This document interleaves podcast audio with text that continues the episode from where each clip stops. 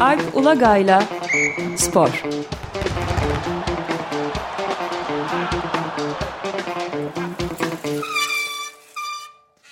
Günaydın Alp, merhabalar. Günaydın Ömer Bey. Günaydın. Günaydın Özdeş. Evet, e, bugünkü sporda yine kadın voleybolundan mı başlayalım? Nereden? Öyle başlayalım. Çünkü tam gaz devam ediyor Dünya Voleybol Şampiyonası. Sonra ikinci bölümde de böyle bir yine skandallar silsilesi var dünyanın her tarafından. O tarafa bir uzanırız. Ama önce voleybol diyelim. Dünya Voleybol Şampiyonası geçen cuma başladı ve Türkiye'de ilk maçına geçen cumartesi Tayland karşısına çıktı. Şok bir ilgiyle başladı Türkiye. Biz programda e, çeyrek final, yarı final mi olur, madalya ihtimali var mı falan derken e, 3-2'lik bir Tayland ilgisi geldi ilk maçtan. E, Tayland Asya takımlarının hani büyük iddiası var tabii bu turnuvada. Tayland da zaman zaman fizik dezavantajına rağmen tehlikeli olan bir takım ama yine de hani Türkiye belki bir set verir olur diye bekliyorduk. E, bir set vermenin dışında ikinci sette gitti ve hatta tiebreak setinde kaybederek e, Türkiye iki puanı kaptırmış oldu rakibine. Yani bu voleybolun uzun süredir devam eden puan kuralı şöyle. Maçı 3-0 ve veya 3-1 kazanırsanız 3 puanı birden alıyorsunuz. 3-2 kazanırsanız e, puanları paylaşıyorsunuz. 2 puanı kazanan taraf alıyor, 1 puanı kaybeden taraf. O iki setin bir karşılığı oluyor yani ama Türkiye hani 3 puan beklediği maçtan 1 puanla ayrıldı. Öyle bir moral bozukluğu hani ne oldu derken sonra ardından rahat bir Kore maçı geldi. 3-0'lık Kore geçen sene olimpiyatta Türkiye'yi yenmesine rağmen o günden bu yana çok güç kaybetmiş gözüküyor. Hiç bu turnuvada varlık gösteremiyorlar. Sonra çok çekişmeli bir Dominik Cumhuriyeti maçı geldi. Yani ülkenin küçüklüğüne ve adına bakmayın çok iyi bir voleybol ülkesi Dominik Cumhuriyeti. Atletik, fizik gücü yüksek bir takım. Ee, o maçı Türkiye 3-2 tie break'te bu sefer dramatik bir şekilde kazanabildi. Hatta son sayı sosyal medyada da epey konusu edildi. Ebrar Karakurt'un vurduğu smacın rakip bloğa deyip değmediği üzerinden bir video itiraz oldu. Çünkü e, teniste olduğu gibi birçok spor dalında olduğu gibi voleybolda da ciddi şekilde efektif şekilde kullanılan bir video itiraz sistemi var. Ve video itirazda Türkiye haklı çıktı. 15-13 seti ve maçı kazanıp e, bir moral buldu Türkiye. Dün de çok rahat geçen bir Hırvatistan maçı vardı. Yani Hırvatlar hiç faktör olamadılar. 3-0 kazandı Türkiye. Şimdi 4 maçta 3 galibiyet, bir mağlubiyetle Türkiye'nin e, 9 puanı var. E, çok önemli bir Polonya maçı olacak ev sahibi Polonya'yla. Şimdi Türkiye'nin grubunda bugün maç yok. E, yani düzen şöyle gitti işte hani bir gün maç, iki gün ara, üç gün maç. Bugün yine ara. Yarın e, B grubundaki son maçlar yapılacak ve ev sahibi Polonya ile oynayacak Türkiye. Herhalde Genelde salon bomboş ya da çok az seyirci var. Ee, yarın herhalde 10 bin kişi tık tık tıklım doldurup Polonya'yı destekleyeceklerdir. Çünkü onların da gruptaki hem gruptaki sıralama hem de bir üst gruba puan taşıma açısından kritik bir durumları oldu. Dün Dominik Cumhuriyeti'ne 3-0 yenildiler. Ee, beklenmedik şekilde tek taraflı bir maç. Yani 3 grubun 3 iddialı hatta Tayland'da katarsak 4 iddialı takımı böyle peş peşe sıralandılar yani zaten B grubundan e, yeni oluşacak E grubuna yükselecek. Dört takım belli bu grupta. Kore ve Hırvatistan eğlendiler son maç öncesinde. Ee, şimdi tabii dediğim gibi üst tarafa taşınacak puanlar çok önemli. Türkiye 9 e, puanda hani turnuva öncesi kaç puan alır? 10, potansiyel 15 puanın e, 13'ünü mü alır, 14'ünü mü alır, kaçını alır diye bekliyorduk. Ben açıkçası hani bir 2 puan bırakır e, e, yani 5 5 maçı da kazanır 2 puan bırakır diye düşünüyordum Türkiye. Hani belki 3. E, şimdi Polonya yense bile 12 puan oluyor Türkiye. Yani 3-1 ya da 3-0 yense bile.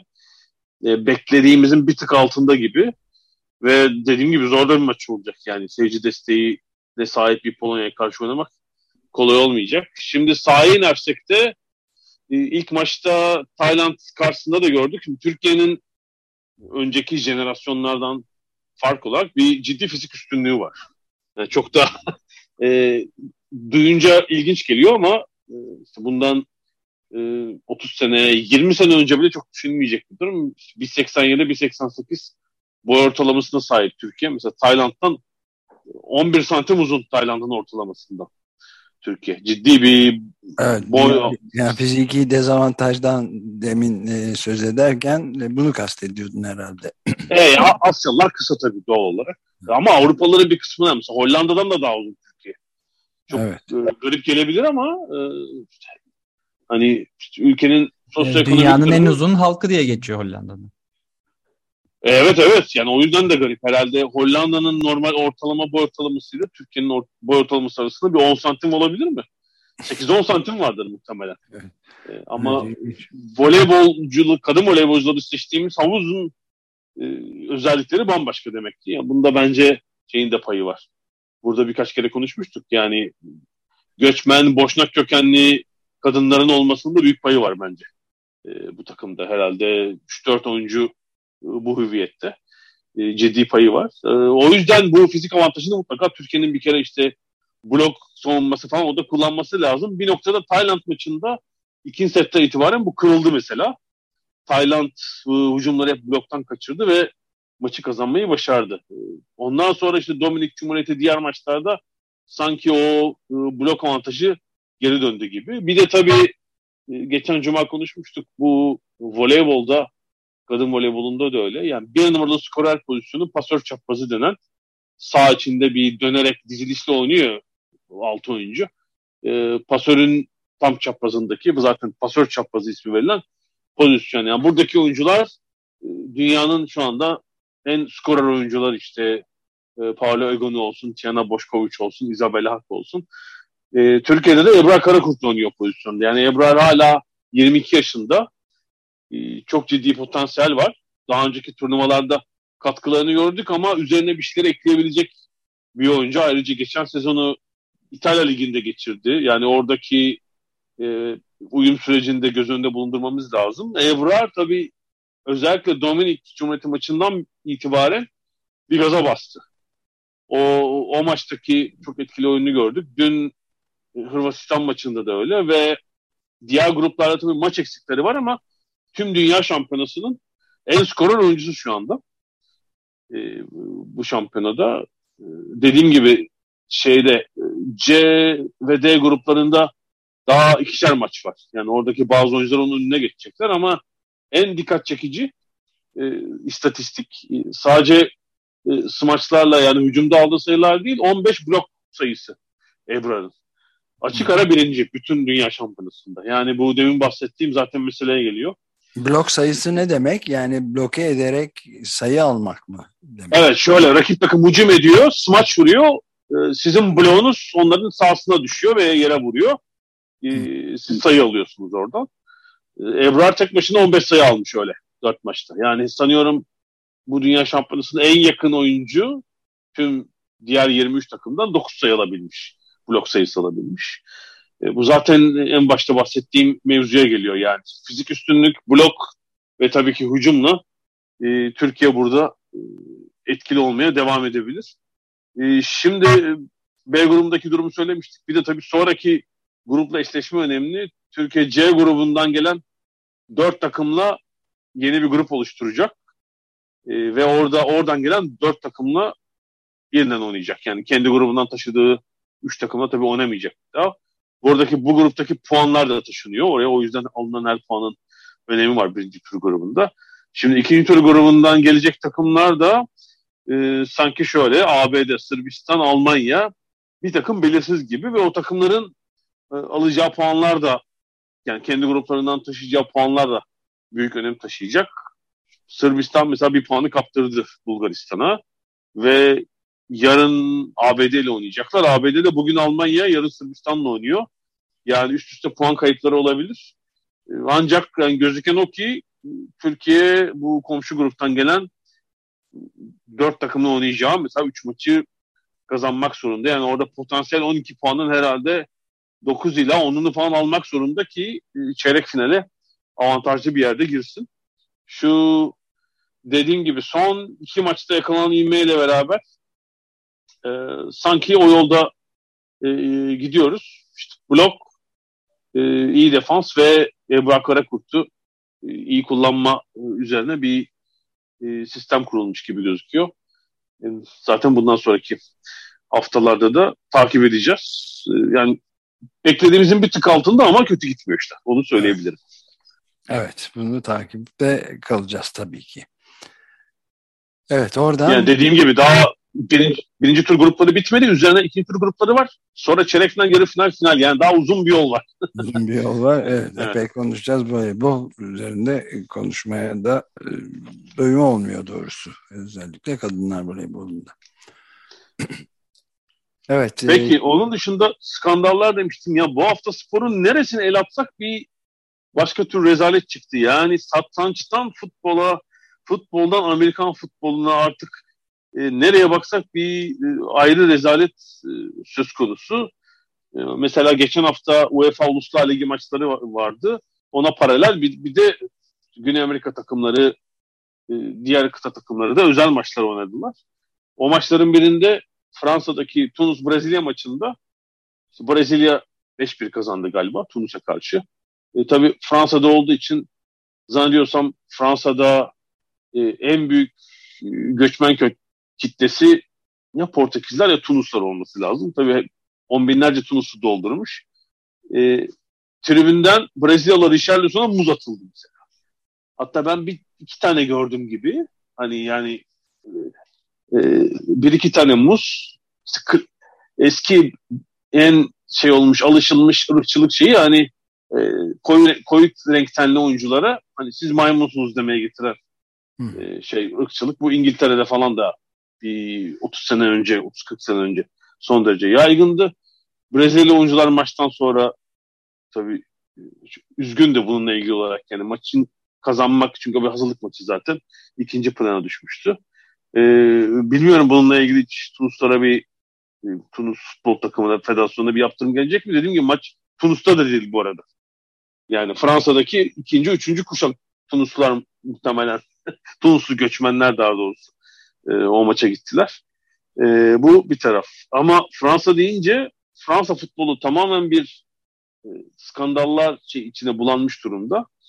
Yani birincisi Fransa Futbol Federasyonu yönelik bir uzun çok eskilere dayanan bir işte, mobbing, taciz falan bir silsile halinde bir takım suçlamalar söz konusu ve belli ki Fransa Futbol Federasyonu bu geçen sene de konuşulmuştu. Bu türlü bunların önünü alamıyor. İşte Fransa Futbol Federasyonu Başkanı e, Le Gret uzun yıllardır bu görevde. İşte ben bir dönemde aday olacağım falan diyor ama belli ki çürümüş, köhnemiş bir yapı var içeride ve bir tek başkana değil, onun altındaki bir takım üst düzey yöneticilere dair suçlamalar da söz konusu. Ee, bunun yanı sıra milli takım oyuncusu, milli takım önemli oyuncularından 4 yıl önce Fransa Dünya Kupası'nı kazanırken başrol oyuncularından biri olan Paul Pogba işte abisiyle böyle bir büyücülük üzerinden giden bir karşılıklı suçlama var. Bunlar büyücülere böyle 4-5 milyon euro kaptırmışlar. İşte bir takım oyunculara büyü yaptırmak için falan ve e, bu tabii Pogba hala milli takımın oyuncusu. Son bu dönemde sakat olsa da Dünya Kupası'nın kadrosunda olması bekleniyor falan. Böyle bir e, saçmalık söz konusu orada. Tam bunun üzerine bir de şey çıktı. E, Liberasyon ve Le Parisien galiba e, iki gazete olması lazım. Bir manşet patlattılar. Salı ve çarşamba günleri. Paris Saint Germain kulübünün başkanı olan Nasır El Helafi aynı zamanda Bein Spor Medya grubunun da başkanı.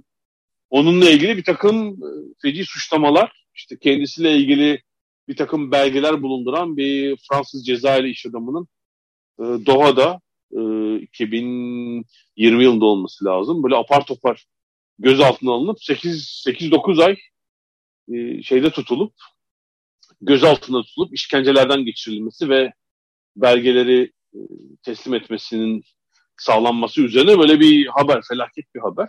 Bu yani nedir yani e, siyasi mi, e, terör mü? Şöyle bu yani Katar'daki spor siyaset hani dünyada da zaten birbirine çok yakın ama Katar'da tamamen iç içe geçmiş durumdalar. Yani Nasır El Kelafi işte Katar e, Yatırım Otoritesi 2011'de Paris Saint Germain aldıktan sonra kulübün başkanlığına geldi ama dediğim gibi işte Orta Doğu'da, Türkiye'de, Amerika'da varlık gösteren Bein Spor Medya grubunun başkanı aynı zamanda ve tabii Katar emirine çok yakın bir isim. İşte iddialara göre bu mevzu bahis iş adamının elinde e, El Helafi'nin işte bir Katar Dünya Kupası'nın rüşvetli alınmasına dair e, operasyonda rol oynanan dair bir takım belgeler bulunuyormuş ama bunun dışında takım spordaki başka konularla ilgili belgeler de var bu e, gözaltına yani daha doğrusu gözaltı demeyelim yani rehin tutulan kişinin e, elinde. İşte onu bir şekilde herhalde tespit ediyorlar ve adam tam bir seyahatin ortasında falanken apar topar işte böyle bir minibüste falan adam kaçırılıyor. İşkenceler falan yani herhalde Ocak ayında bu operasyon olmuş. Kasım'da falan bırakmışlar adamı düşünün. 9-10 ay ediyor değil mi galiba? Falan böyle bir feci suçlamalar. İşte El Kelafi tarafı tabii bunu şimdilik yalanladı ama e, arkası gelecek mi bilmiyorum bir soruşturma gelir mi? Bu ne diye Fransız... yalanladı? Yalanlarken benim tanımıyorum dedi bu adamı. Yok yani bu işte, iddia edilen olayların gerçekle ilgisi yoktur falan diye işte. İlk anda yapılan klasik yalanlama vardır ya. Evet. O tip bir şey kullandılar tabii. Sonra bilmiyorum şeyin bu Fransız gazetelerinin açtığı dosyanın devamı gelecek mi? Onu göreceğiz. Ee, ABD'de geçen haftaki Phoenix Suns sahibinin işte şey kulüp takım içindeki şeyleri konuşmuştuk zaten. Mobbing, taciz vesaire. Ee, evet. Ona bir değinmiştik. Ee, orada işte Boston Celtics takımında basketbolda süren bir mesele var. Takımın head coach'u Ima Udaka e, yani takım içinde değil kulüp içinde diyeyim bir e, görevlilerden biriyle ilişkisi olduğu sebebiyle görevinden uzaklaştırıldı. E, tam da anlamadık. Çünkü iki kişinin arasındaki ilişki onları ilgilendirir ama herhalde yani ilişkinin dışında bir durum var. Yani bir yıl antrenörü hem de final atmış antrenörünüzü yani kovmuyorlardı bu arada. Görevinden el çektiriyorlar. O da bir garip. Ee, böyle bir el çektirme cezası veriyorsa yani demek ki bir şikayet falan söz konusu. Ee, böyle bir durum e, orada var. Ee, son olarak Amerika'dan Amerikan futbolundan bir başka hikaye. Bu, bu da herhalde bir iki hafta sürüyor. Brett Favre çok ünlü bir Amerikan futbol oyuncusu, eski Amerikan futbol oyuncusu. 20 yıl boyunca yani NFL'e damga vurmuş quarterbacklerden, oyun kuruculardan birisi. Meğerse bu hükümetin e, pandemi dönemindeydi herhalde. Yani ihtiyacı olan kişilere kredi yardım kampanyası falan böyle bir şey vardı. Bu kendi vakfına 8 milyon dolarlık yardım almış. 1995'te kurduğu vakfa. Ya adam zaten kaç milyon parası var kestiremiyorum. Milyon hani 10 milyon belki 100 milyon serveti olan birisi. Sen vakfa yardım al. Ee, şeymiş gibi. Ee, bu yardımların hedefi işte Biden yönetiminin verdiği yardımların sebebi gerçekten pandemi döneminde mağdur olan falan kişilere, şirketlere, belki vakıflara işte destek amacı taşıyordu. Pek Brett Favor'ın e, buna ihtiyacı olmadığı ve vakfının buna ihtiyacı olmadığı aşikar. Bir de şimdi tabii olay devam ediyor. Mesela gelen paranın bir kısmını kızının lisesine bağış için kullanmış. Kız, kızının okuduğu lise var. İşte oraya mesela 150 bin dolarlık bağış yapmış. Hani o lise spor ekipmanı. Yani gelen şeyle e, devlet yardımını işte e, bağış hibe için falan kullanıyor. Adam yani kendi hani servetinin bir parçasıymış diye. E, yani zaten itibarı şu son iki haftaki haberle ciddi sarsılmış durumda ama belli ki olayın bir de arkası var. O gelen paranın nereye tek tek harcandığı da herhalde ortaya çıkacak bunun gibi bir sebepler. Yani bu sadece dediğim gibi şimdi kızının lisesine olan yaptığı bağış ortaya çıktı. Belki birkaç başka e, komik olay da ortaya çıkacak. E, yani işte bu e, dünyadaki bol paranın ne kadar saçma sapan şekilde kullandığını spordaki örneklerinden biri. Yani sporcular zaten e, özellikle üst düzey sporcular çok fazla para kazanıyorlar. Yani bu ABD için sadece söz konusu değil, Avrupa için de söz konusu. Ee, bir de işte onlara yok vergi indirimi, yok e, bağış, şuradan destek falan. E, işin e, suyu çıkıyor gerçekten. Yani bu son mesela İngiltere'de de hükümetin yaptığı vergi indiriminden faydalanan kesimlerden biri en fazla kazanan futbolcular. Yani işte Cristiano Ronaldo gibi oyuncuların sanıyorum e, ekstra 250 bin poundluk geliri yaratmış durumda bu vergi indirimi. E, böyle bir grup garip durum söz konusu. Yani dediğim gibi abi, en, bir de satranç var tabii. Satrançta da en başta söylemiştim. E, dünya şampiyonu Carlsen'le e, Niemann'ın maçı vardı. Carlsen rakibinin işte bir takım yöntemler kullanarak hile yaptığını sürekli turnuvadan çekildi mesela. Satranca bile sirayet etmiş durumda. Yani satrançta nasıl hile yapılabilir falan diye düşünürüz. Tam öğrenemedi mesela ama e, orada bile bir e, skandal söz konusu. Çok e, garip bir ortamdayız gerçekten. Evet, e, benim de sana e, bir haberim var. Kötü mü, iyi mi, nasıl kalacaksın? Yeni dönemde bu programın adını değiştirmeye, yani bu sporda ırkçılık, rüşvet, rehin alma, işkence, seks, siyaset, yolsuzluk ve hilekarlıktan bahsettik. Bu programın adı spor olamaz. Değiştiriyorum. Magazin yapacağım. Alp ile magazin yapıyoruz adını. Nasıl? Ee, tamam. Ee, belki o zaman şey de çağırırız. Bir paparazzi dünyasından birilerinde. Ben de dinleyici olarak katılırım. tamam. Çok ilginçti doğrusu. Spor politik. Peki sanıyorum bu haftalık bu kadar. Evet. Gelecek hafta kadar görüşmek üzere. Hoşçakalın. Görüşmek üzere. Çok teşekkürler. Görüşmek üzere. İyi günler.